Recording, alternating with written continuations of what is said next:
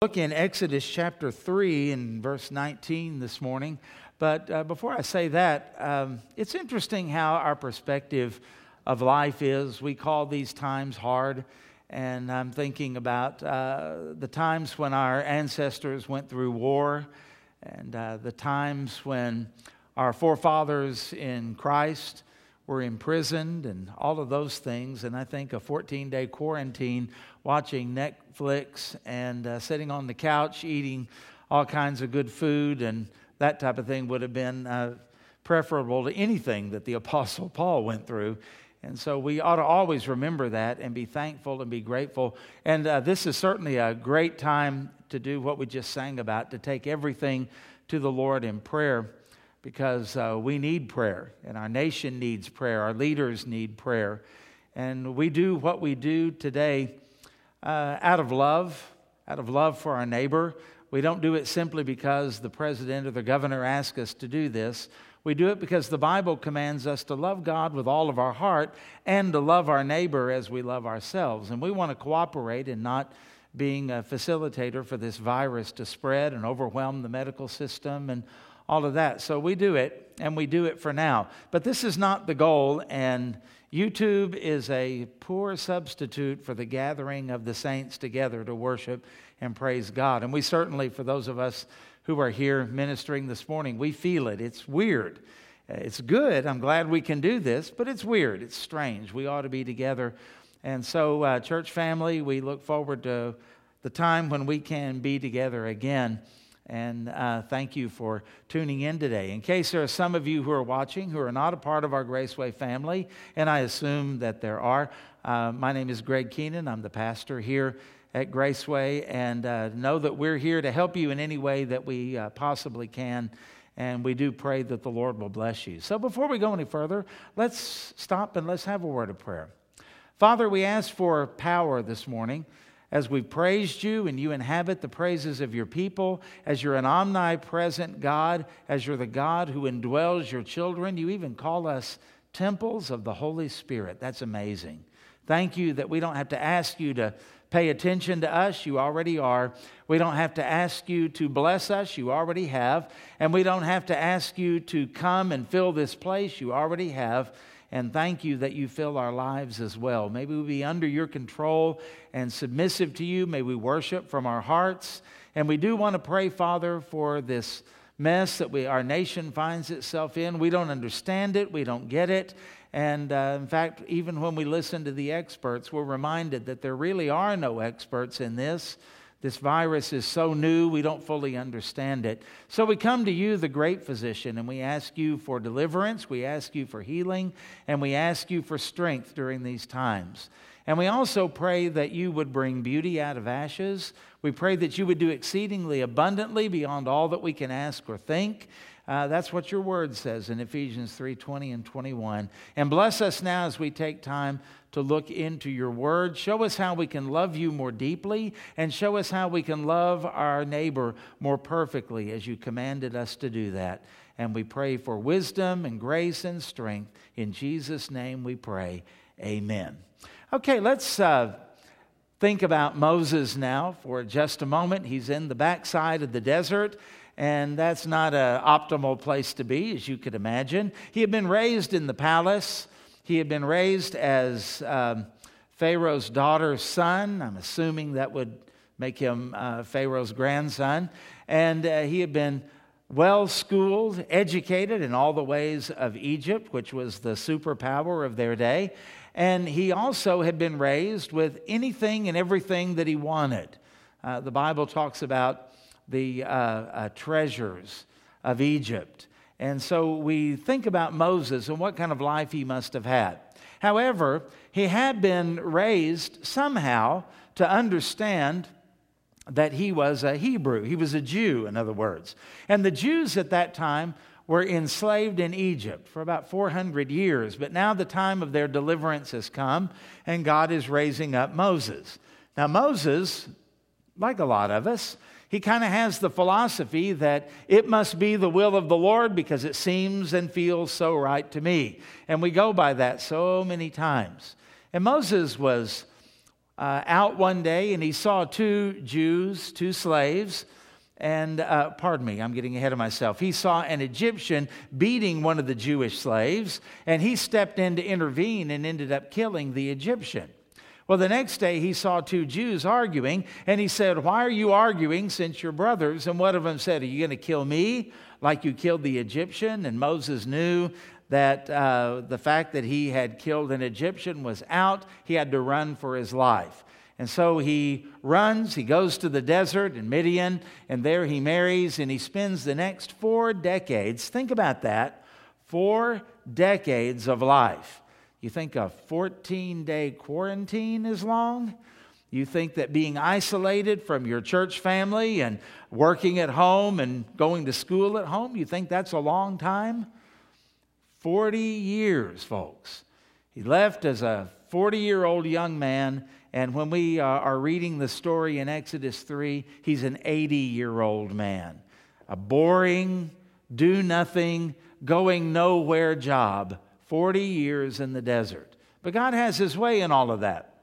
Because as Moses runs and flees from Pharaoh, he's out there in the desert keeping his father in law's sheep. And it's during that time that things change. And they change for Moses. Moses is becoming a different person. God has his way in the desert. Think about how many times in the Bible people ended up in the desert. John the Baptist was in the desert. Jesus spent some time in the desert. It's what it's called the wilderness, but it really means desert. You think about uh, Elijah and you think about all of those times in the Bible where people would spend time in the desert. In fact, did you know that according to what Paul writes in Galatians, he spent three years in the desert? That's where the Lord, that was his seminary. That's where the Lord schooled him and taught him the gospel of the grace of God. Uh, the desert. God has his way in the desert. You may be in a desert right now spiritually. You may be a de- in a desert in a relationship or some other situation. But God hasn't forgotten you and God hasn't abandoned you, and God is certainly not passive. He is active during that time. Because even though your circumstances may not change, or at least it seems as though they are not changing, things do go kind of slow in the desert, don't they? God is changing you. And Moses is being changed in the desert. He's a different man now. He's not the cocky, self assured, I can handle this type of person. You see, when he killed that Egyptian, Moses, in the book of Acts, we're told, in a commentary on that, he supposed that his brethren, the other slaves, the other Jews, would understand. That leads me to believe Moses thought he was going to start a revolution and that all of the slaves would join and there'd be an uprising, and that's how they would be set free. Well, as so often, we find out that God's ways are not our ways, and God's thoughts are not our thoughts. And so we have to remember that as we uh, face the difficulties of our lives. Now, as the burning bush appears and God speaks to Moses. God gives Moses a very difficult assignment. And hear what he said. Here's basically what he says Old man, go back to Egypt. Stand in front of Pharaoh and make a demand in my name that he stop enslaving the Jews and let them go. Now, when we just read that as you know, black ink on a white page, it sounds okay and reasonable. But think about if God told you to do something like that. Put yourself in Moses', Moses' shoes or sandals, or, well, at this point, he doesn't have his sandals on, does he? But uh, put yourself in his place. How would you like to have that kind of an assignment? That would be terrifying. And it would also seem like the most idiotic thing that anyone's ever been commanded to do. His mind has got to be saying, What are you thinking, Lord? You must not really understand the situation. You must not know what is really going on in this. Don't you know my situation? And of course, God did. And during the time that Moses had been in the desert, not only was Moses changing, but Egypt had changed too. That Pharaoh that wanted Moses dead was gone. Moses had probably been forgotten by this point. And Moses is now commanded to make his way back, not as the prince of Egypt as he once was, but now coming back as a shepherd. And in the book of Genesis, when it talks about the coming of the Hebrews to Egypt, it made a statement in there that the Egyptians loathed shepherds. And so Moses, instead of being a younger man in his prime, instead of a man, being a man that would be identified as a high authority and favored person of Egypt, now he's coming back as an old man and he's coming back as a shepherd. Could God have made it any more difficult? So, as Moses hears this, what are you thinking that he might have been thinking? Well, if it's the will of God, a lot of us think everything will just magically fall into place. Well, that doesn't seem to be happening here. It, it, seems that a lot of us have the idea that if it's the will of God, it'll be easy. We talk about open doors and God making a way. Well, that happens sometimes. But it is also true that sometimes God calls you and me to do some of the most difficult things we've ever done, and then it's not easy while we're doing it. Not too many months ago, seems like a long time ago, we celebrated the birth of Christ, the incarnation. Can you imagine when Mary was, uh, oh, I just touched my face. When Mary was uh, uh, told by the angel, you're going to have a child, and that child is going to be from the Holy Spirit, and he will be the Messiah. Well, was there any young woman in Israel at that time that would not have been very honored to give birth to, to the Messiah? But this is not in the normal way. This is going to make Mary's reputation suffer because it looks like she has had sexual relations out of wedlock. To make it worse, she's already betrothed to a man named Joseph, who is a good man, and this whole thing is just horribly complicated. Can you think about what it must have been like for Joseph, a man who wanted to love and serve God, for him now to see that his fiancee, in our words, that she would be pregnant and he knew he wasn't the father? Can you imagine what it was like when he decided, after the angel visited him, to uh, take Mary as his wife? Can you imagine the other men, the snickers? Can you imagine the things that they were saying about Joseph? What a fool he would be to take and to raise another man's wife when his uh, uh, fiance had obviously prostituted herself? Can you make it any more difficult? Can you imagine the decree from Caesar Augustus or Octavian that says that you have to go to your ancestral hometown to be taxed? And that happens when Mo, uh, Mary is in her ninth month of pregnancy and they have to travel from Galilee, from Nazareth to Jerusalem or to Bethlehem, actually. Can you imagine? Could God have made it any more difficult? And yet we are blessed because of that. Sometimes the will of God comes out of great trial, of great personal hardship, and of tremendous difficulty. It was said in the early church when it spread after great persecution from the Romans that the seed of the martyr, the blood of the martyrs, is the seed of the church. The blood of the martyrs is the seed of the church. What happened? The more they persecuted, the more people came to know Christ. The more the church spread, the more the church grew. So I want you to think about the trials of your life, the difficulties that God asks you to do. Are you operating on the fact that if God wants me to do it, then it'll be easy, it'll be natural, it'll be normal? And are you operating on the assumption that if God throws everything into place, oh, it must be the will of God? There was a man that was in our church a few years ago that came to me and told me that he thought that he was going to get married. Why are you going to marry uh, this person? You don't even know this person, I said.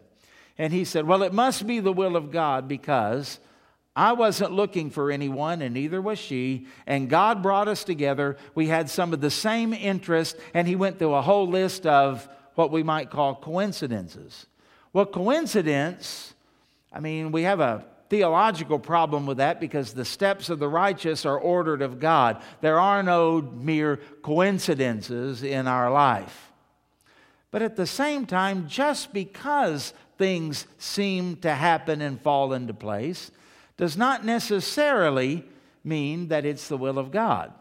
When Eve was in the garden, she wasn't looking for a snake, and she wasn't looking to hear any words of wisdom, and she also was not looking for or planning to eat the fruit. It just kind of happened. And so we've got to be careful. That's why we pray in the Lord's Prayer lead us not into temptation, but deliver us from evil. Sometimes things set up to trap us and to trick us, and certainly God rescues us and He teaches us from all of that, but we don't need to live by those assumptions. And if we did live by these two assumptions, then we would never have done what Moses did. Now, Moses is going to have some difficulty getting to the point of obedience, and you and I will have that difficulty as well. But God's bigger than all of that. In fact, let's read what it has to uh, say to us in the book of Exodus, chapter 3, verse 19. And this is God speaking, okay? God says, But I am sure that the king of Egypt will not let you go, not even by a mighty hand. Okay, Greg's balloon just popped. Because if I'm hearing from God about an assignment, I kind of want to hear about victory. I kind of want to hear about what God is going to do to make a way for me. I want to hear about something being smooth and, and easy and powerful and all of that. And God just starts off after he tells Moses to go before Pharaoh, he goes, But he's not going to listen to you. That's not very encouraging, is it? So I will stretch out, we're in verse 20, so I will stretch out my hand and strike Egypt with all my wonders, which I will do in its midst. And after that, he will let you go. Now we're talking. Now we're talking. Except that God doesn't give the timeline here, does he? He says, I'm going to stretch forth my mighty hand. I'll strike Egypt and they'll let you go. But you and I know, as we read ahead in Exodus, God didn't do that just with a snap of his fingers. There were all of those plagues and all of that time and the anger of Pharaoh. And even the Hebrews kind of got a little put out with Moses during that time.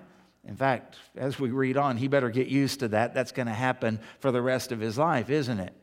It wasn't going to be easy, even as God was stretching out his mighty hand. It wasn't going to be an instantaneous change. It was going to take all of those different plagues that were taking place.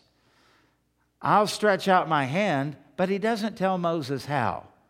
And I just want to say, child of God, God may call you to do something. He may not make it always to seem natural, normal, and easy. It may be the hardest thing you've ever done. Circumstances may line up against you, but that doesn't change the command of God. That doesn't change the plan or the will of God one iota. We are to obey Him no matter what they might be. And God doesn't always reveal His timing to us either.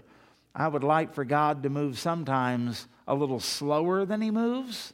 And there are other times I wish he would move a little bit faster.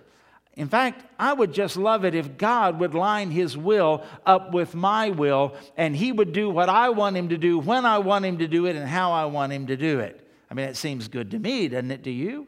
And that's why we get frustrated and that's why we get a little put out with the God sometimes, even though we don't like to admit it, is because God doesn't have to change His will to line up with ours because He's an unchanging God, knowing the end from the beginning. Who needs to change? You do. I do in adjusting to what God has already planned. You see, this is what God is doing now in Moses' life.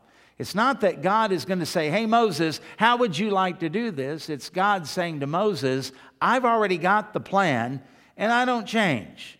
You adjust to me. And that's always the call of God to his people, both in the Old and in the New Testament.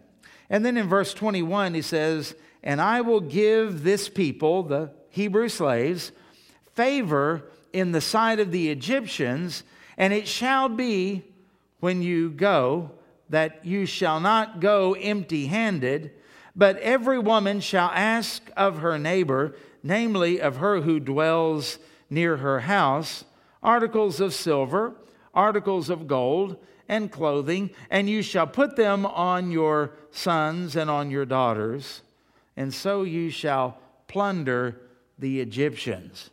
Well, that's an irony, isn't it? Pharaoh won't let them go. They're looked down upon, they're despised, they're oppressed by the Egyptians. And God is saying, by the time I finish, they're going to beg you to go and they're going to pay you to go. You're going to get a severance pack. Talk about a golden parachute. These slaves are going to leave, and they're going to leave with all kinds of clothing and gold and silver and all of that type of stuff that's going to be used later in the furnishing of the tabernacle, by the way. This is kind of an amazing thing. And when we think about these, think about these points. Number one would be the will of God is not without difficulty. Again, we use the illustration of Joseph and Mary and the coming of Christ. We could go all kinds of places with this, and probably you have a story you could tell about that thing you didn't think you could do at a time that seemed to be so inconvenient when uh, circumstances, maybe your health, maybe your finances, maybe some relationships, maybe a job situation, whatever it was, you said, There's no way, there is absolutely no way I'm going to be able to do it. And here you stand on the other side, and you know what? You did it. You did it. And of course, you and I know it wasn't actually us, it was God doing it through us, wasn't it? And so we realize that God doesn't always make a way for us that's got, you know, four open lanes and smooth pavement at a high speed limit going exactly where we want to go. Sometimes God takes us with an axe through the wilderness to chop down some trees and make a way and make a path. Sometimes He takes us on a path someone else maybe has cleared the trees, but it's rough and it's still treacherous and it's very hard to walk through. And so God's will sometimes, sometimes comes with great difficulty. This is not going to be an easy task for Moses. And let's not assume that whatever God commands us to do is going to be easy. We all know that we've been given the Great Commission go into all the world and preach the gospel. Is that easy? Well, it might be easy for us to write a check and send a missionary to someplace else. Pray for Brother Robert Taylor in Mexico and think about um, churches that we have helped and helped to train in India and other places like that. Uh, you know, that's easy. We can sit here in comfort and just send them. Here am I, send Bob, we might say. And uh, there they go. That's good. We ought to support people like that. Not everybody can go. But what about carrying out the Great Commission with your aunt or uncle or cousin? What about carrying out the Great Commission and being a missionary in school or at your job or worse, to your next door neighbor? How do you do those kind of things? How, how can we do that? Well, we do it with great difficulty, don't we? Because there are some people that will appreciate you doing that, and there are some people who will despise the fact that you do that. You see, we're never called in the scripture to keep our quote unquote religion private. We are a people, the Bible says, let the redeemed of the Lord do what? Say so. Talk about it. Speak up about it. Now, that doesn't mean you have to be a jerk, and that doesn't have to mean you uh, walk up to your neighbor's door, kick it down, and go inside and say, I'm here to tell you about Jesus. I think most of the time, uh, as you read through the book of Acts, especially, you'll see that believers witnessed effectively in the normal day to day traffic patterns of life. Yes, there are those times when God calls a Philip to go talk to an Ethiopian eunuch. We, we know that. There are those times when God calls a Paul to go to Macedonia or those kind of things. But most of the people, most of the Christians in the New Testament, they witnessed to their family and their friends as they were living. I just want to suggest that during this time where there's a lot of fear and a lot of panic, might be our greatest opportunity for evangelism. Because there may be some people watching us today, and if you are, I'm glad you are. You're always welcome. They're watching us today because they're afraid, because they're scared to death. The Bible says we're to give an answer, an answer for the hope that lies within us. that implies something. It implies that people are asking us about it. Who's asking? Is anyone asking? Well, maybe in this time of fear, in this time of sorrow, in this time of bewilderment, in this time of isolation, maybe, maybe, maybe someone might ask, but there's an if, if you indeed do have hope within you. The children of God are different. We're different during times of crisis. So understand that the difficulties come with the will of God. They're like a, a, a train, a locomotive, and the uh, uh, cars, the cargo, and then the caboose. They're all linked together and they all go the same place. They carry different things and they have a different position, but they're in it all together. And so we are as the church of the Lord Jesus Christ. There's difficulty in this. Secondly, notice that the difficulty is never greater than God. Pharaoh may say no initially. God tells Moses he's going to say no. And then God says, But I'm going to stretch out my mighty hand, and we'll find out who the real God is, because Pharaoh thought that he was a descendant of the sun god.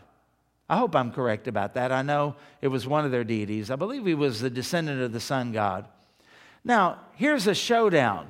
The God of the Hebrews, well, what kind of a God is he? He's a punk. How do we know that? Well, look at them. They're enslaved. What kind of a God would allow his people who worship him to be enslaved? And Pharaoh would think, I and our gods are the powerful ones. Why? Because we've enslaved you and your gods. So worship whatever little punky God you want to worship. Ha ha ha. Isn't that cute? We are the ones who are really in control. Well, that was only temporary, folks, because God told Moses, I'll stretch out my hand and then we'll see who's who. And then we'll see who's in control. And then we'll see who is the powerful one. And so that's true in our lives as well. Could it be that God has put you in a situation where it looks as though your Christianity is not working, your prayers aren't answered, that there's no power in your life? You're in the backside of the desert, after all, and yet you keep hanging on and you keep praying and you keep trusting. And today might be the day that God stretches forth his hand, and those prayers you've been praying, maybe for decades, are actually answered and through you, Jesus Christ is honored and glorified. But that never would happen if you weren't in the difficulty. It never would have happened if it hadn't been over a matter of time. And it never would have happened had not you held on and waited patiently in hope when it seemed like God would never act. And yet He does. And yet He is. And yet He will. That's the thing we've got to keep in mind. Number three, Notice that the difficulty distinguishes God's people from everyone else. Now, not everybody is a child of God. Not everybody is a, we're all creations of God, that's true. And we're made in the image of God, every one of us. But we're not all children of God. You see, the Bible tells us that the only way we become a child of God is to come to the place where we see ourselves as sinners. We've broken the law of God and we've rebelled against God. And because of that, we are going to die. The Bible says the wages of sin is death. And it also means that not only will we die physically, but in the book of Revelation, it describes what is called the second death. The second death. When people who have not trusted Christ are consigned to an eternal lake of fire. Let me say that again an eternal, it never ends, lake of fire. It's a horrible place to think about and an even more horrible place to be. But the Bible tells us that those who see themselves as sinners come to the place of realizing that they are helpless before God. Blessed are the poor in spirit, the spiritual beggars. We recognize we have nothing to offer to God. But God so loved the world. You know that verse?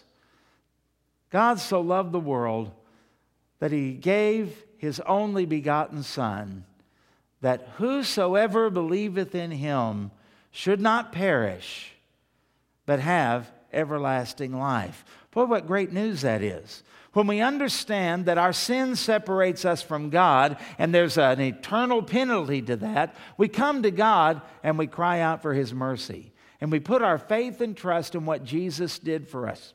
Jesus, as God in human flesh, lived a perfect, sinless life so that when he died on the cross, he was the innocent suffering on behalf of the guilty. And God punished him for the sins that we've committed, so that when Jesus said, It is finished, he said, literally, the debt is paid. He was put in the grave, and three days later, he arose from the dead, and he's ascended to the right hand of God the Father, where he is Lord of all. And here's what it means to become a child of God. Think about this verse. It's Romans chapter 10, verse 9. That if thou shalt confess with thy mouth the Lord Jesus, and believe in thine heart that God hath raised him from the dead, beautiful words, thou shalt be saved. What a great thing to know. By grace alone, through faith alone, we can become the children of God. Now, I have trusted in Christ and Christ only as payment in full for my sins. I did that when I was 22 years old. Okay? That was back in 19, none of your business. And when you think about that, at that instant, I became a child of God. Now, I'm 60 now, so go ahead and do the math. I have not had a trouble free life. There have been things that have happened that I never thought would happen to me. I've experienced some things that have been gut wrenching, some things that have been heartbreaking, some things that seem to come out of nowhere, and some things that seem to, well, it's almost like they would never end. When my mother was diagnosed with leukemia, that was a long couple of years until the Lord took her home. When uh, you think about some of the things that you go through in raising your children, sometimes they get to a certain stage or a certain age where that six months is the longest decade of your life. Seems like it goes forever. We all go through those things. That's a part of life. Okay? Now, what is the difference and how does this distinguish, according to this point I'm making, a child of God from someone who's not child of, a child of God? It's when we go through the difficulties in the will of God that He refines us, that He matures us, that he clarifies our value system. Some of the things years ago you thought were so important, you've been through enough now that you literally don't care about those things anymore. And it also allows other people to watch us over a period of time. You see, I'm really glad that people don't just watch me in a difficult situation and uh, that's it. That's it. Because many times I respond in a sinful, fleshly manner at the spur of the moment. Believe it or not, I have a temper. Believe it or not, I can respond very sarcastically and cruelly. I'm glad that God gives us time in a lot of cases to have that difficulty remain so that as we are changed and sanctified and refined, those people who watch us, those people who would criticize us, those people who would reject us, they see us over that period of time, maybe a decade, maybe 15 years, 20 years on through, and they have to say, he or she is a different person. Why do we become different over that time? Because God is working in our lives. God tells Moses, I will give this people favor in the sight of the Egyptians. The Egyptians are going to face judgment and plague the Israelis are going to experience favor, and that's going to result in their freedom. And that's what God is doing to you and doing for us in these difficult times. And, and boy, don't think that coronavirus is the only problem people are facing right now. People are still living and dying and getting sick and going bankrupt and having relationship problems and going through divorce. All of those things are still happening. And we have to minister to those things and pray about those things. But it's during these troubled times that maybe our initial reaction is not all that godly. But over time, we grow, and over time, we learn. And maybe God doesn't let up that thing that we beg Him to let up right then because we haven't displayed His glory quite yet. He's going to make a difference, and He's going to do it in a way that when it's all said and done, people are going to look at you and say, You really are a Christian, aren't you? You really are born again, aren't you? You really are indwelt by the Holy Spirit, aren't you? You really are different. And that's why the Bible says that we're a chosen generation, right? A royal priesthood. And uh, he has called us a, the King James says, peculiar people, but it's uh, literally in the Greek his own special people. Why? That he may show forth his praises and that light might shine in the dark in the darkness. You see what I mean? It's through these difficulties that the people of God are distinguished from the Egyptians, we might say. And then the last thing that uh, comes up out of all of this is that difficulty often brings rewards. And might I say unexpected rewards. You know Romans 8:28 is still in the Bible. And when we think about everything that we are promised in the Word of God, it's amazing how God can bring, well, one verse of Scripture says He brings beauty out of ashes. We wouldn't expect that. It says in another place that He is able to restore the years that the locusts have eaten. We don't expect that. When uh, one person was told about Jesus, he uh, said this can anything good come out of Nazareth? Why? Because you wouldn't expect it. And yet, the greatest gift to mankind came out of the unexpected place of Nazareth. And could it be that what you are going through right now is going to open a door for you that you never saw coming? Could it be that what is happening to you now is going to result in something that is going to be the greatest opportunity, the greatest open door, the greatest and most wonderful life changing, family changing, and maybe even culture changing event that could ever happen? Could it be that God allows this coronavirus to come and scare people to death because maybe, maybe, maybe people are listening more now than ever. That the same people who would tell you to go you know where last week, this week will say, What do you have to say? Could it be? Could it be that the testimony of believers during this time is the most powerful thing we've ever seen in our lifetime? Could it be that maybe when they look at you and they look at me, and when other people are hoarding everything we're sharing, could that make a difference? Could that make an impact? When everyone else is seeing nothing but doom and gloom and heartache, and they see us smiling and rejoicing and thanking our God and giving praise to Him, could it be that this could launch something we never saw coming? Well, I hope it does. I pray it does. Because God uses these times to spotlight the difference between his people and the Egyptians, and then he ends up rewarding us, and we never ever saw it coming. So expect it and look for it and watch for those blessings. And just wrapping it up here just gives a little bit of application. Just beware of assumptions. We sometimes assume it's the will of God when it's not, and we assume it's not the will of God when it is. Be careful about all of that. Go to the Word of God. And also look above and beyond difficulties and see the power and the presence of God. I don't know. I don't know whether I'm going to get this virus or not. I pray that I don't. I wash my hands a lot so that I don't. Uh, Tom Yeary told me the other day because I'd posted something about instead of singing happy birthday when you wash your hands, sing the doxology. And he told me, he goes, I have sung the doxology more lately than I have at any time in my life. And by the way, as you pray, pray for Tom and Becky. Becky's mom has been put in the hospital, and these are really, really difficult times because they don't allow uh, visitors. And Becky was told this morning that she can go in at 7 o'clock this morning and she has to stay all day. If she ever goes out, she can't go back. And of course, they're not letting us make hospital visits or anything like that. Hard times, right?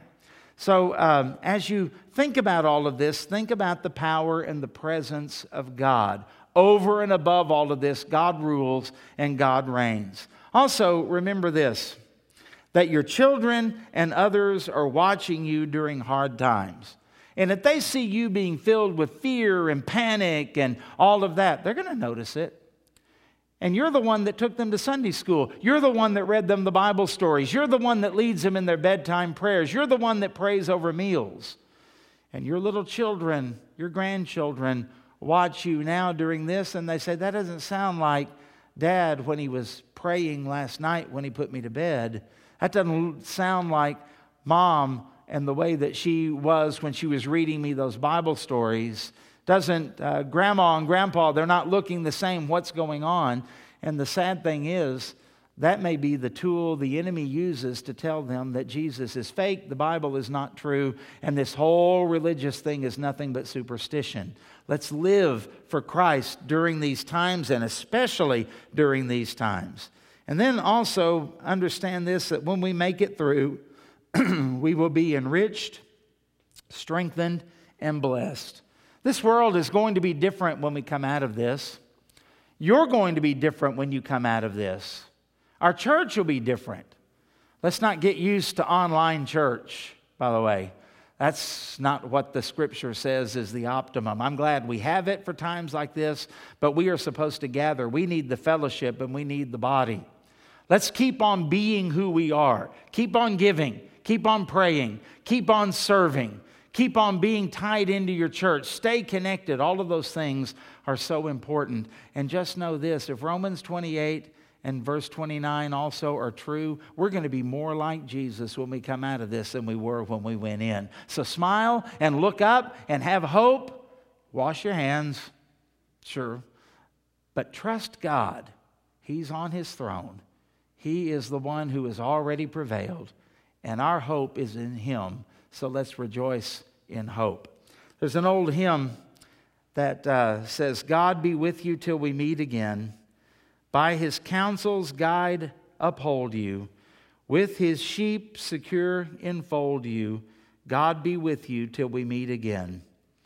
God be with you till we meet again. Neath his wings, protecting, hide you. Daily manna will provide you. God be with you till we meet again. God be with you till we meet again, when life's perils thick confound you. Put his arms unfailing round you. God be with you till we meet again.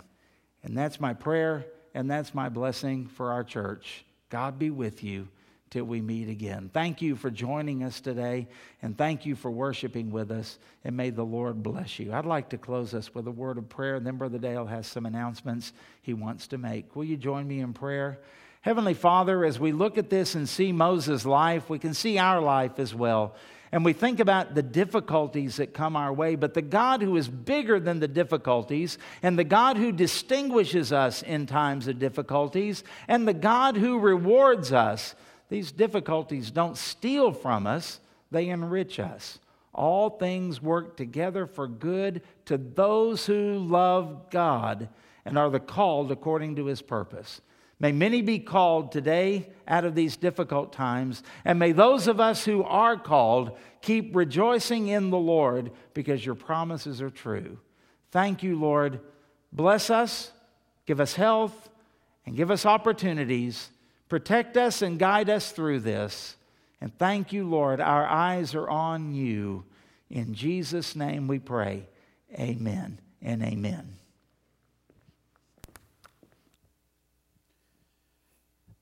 Again, thank you so much for joining us this morning. It's been our, our blessing to be here and to sing and to be a part of a service uh, for those of you that are joining us on the live stream.